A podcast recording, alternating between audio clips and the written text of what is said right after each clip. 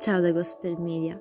Il verso di questa mattina è in Salmi 37-34 che dice Spera nel Signore e segui la sua via.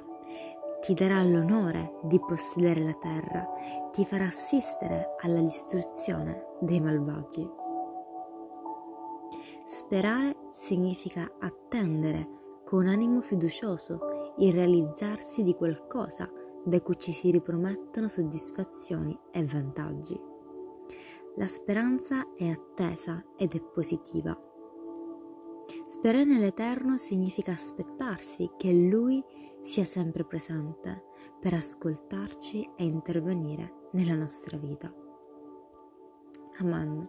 Che Dio benedica la tua giornata.